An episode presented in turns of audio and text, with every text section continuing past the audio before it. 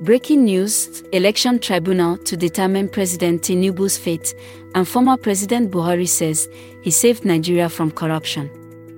This and more are the latest news developments in Nigeria. This is a quick summary list of Nigeria's news headlines from News Scroll. I am Lola, and today is September 4, 2023. Here are top news headlines, filtered from multiple sources. The federal government has appealed to the Nigeria Labour Congress to suspend its proposed two day nationwide warning strike.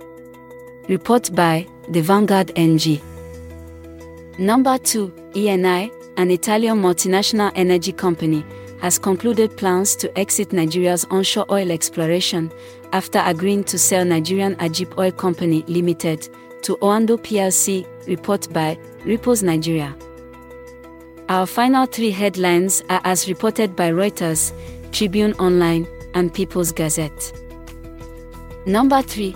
The Nigerian Election Tribunal will on Wednesday deliver its ruling to petitions challenging the result of the presidential vote that brought Bola Tinubu to power.